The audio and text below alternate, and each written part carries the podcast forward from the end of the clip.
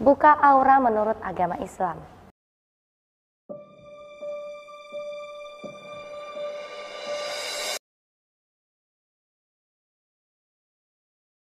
Aura merupakan bahasa universal dari pancaran energi manusia. Dalam Islam, aura lebih familiar dengan istilah cahaya batin.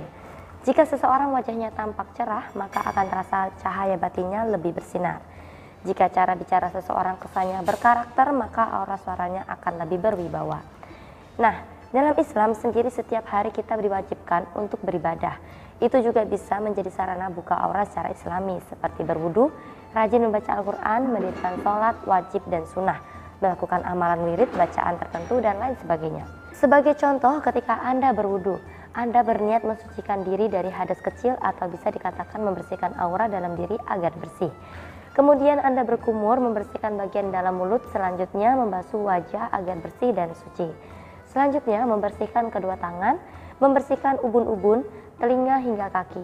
Semua dilakukan dengan niat semata-mata karena Allah Subhanahu wa taala. Dengan niat tersebut tidak hanya bagian fisik saja yang bersih, namun hati Anda juga akan terasa lebih adem dan tenang, serta keyakinan Anda kepada Allah yang semakin kuat. Lalu kalau amalan wirid untuk membuka aura bagaimana? Saya cukup yakin Anda sudah mempunyai amalan Anda sendiri, baik yang Anda dapatkan dari guru setempat atau mungkin di YouTube juga banyak yang sharing berbagai amalan. Namun tentu saja tidak semua amalan bisa cocok dengan diri Anda. Tentu keberhasilan Anda tergantung dari kesungguhan Anda sendiri dan bagaimana kondisi batin Anda saat ini. Apakah kacau berat atau sudah layak dan siap aura bisa terbuka sehingga kemudahan hidup bisa Anda raih.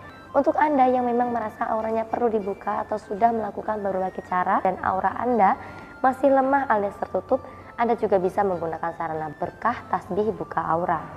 Sarana ini sudah saya tirakati dan saya olah secara spiritual sehingga energinya yang dahsyat bisa membantu Anda membersihkan aura dalam diri Anda.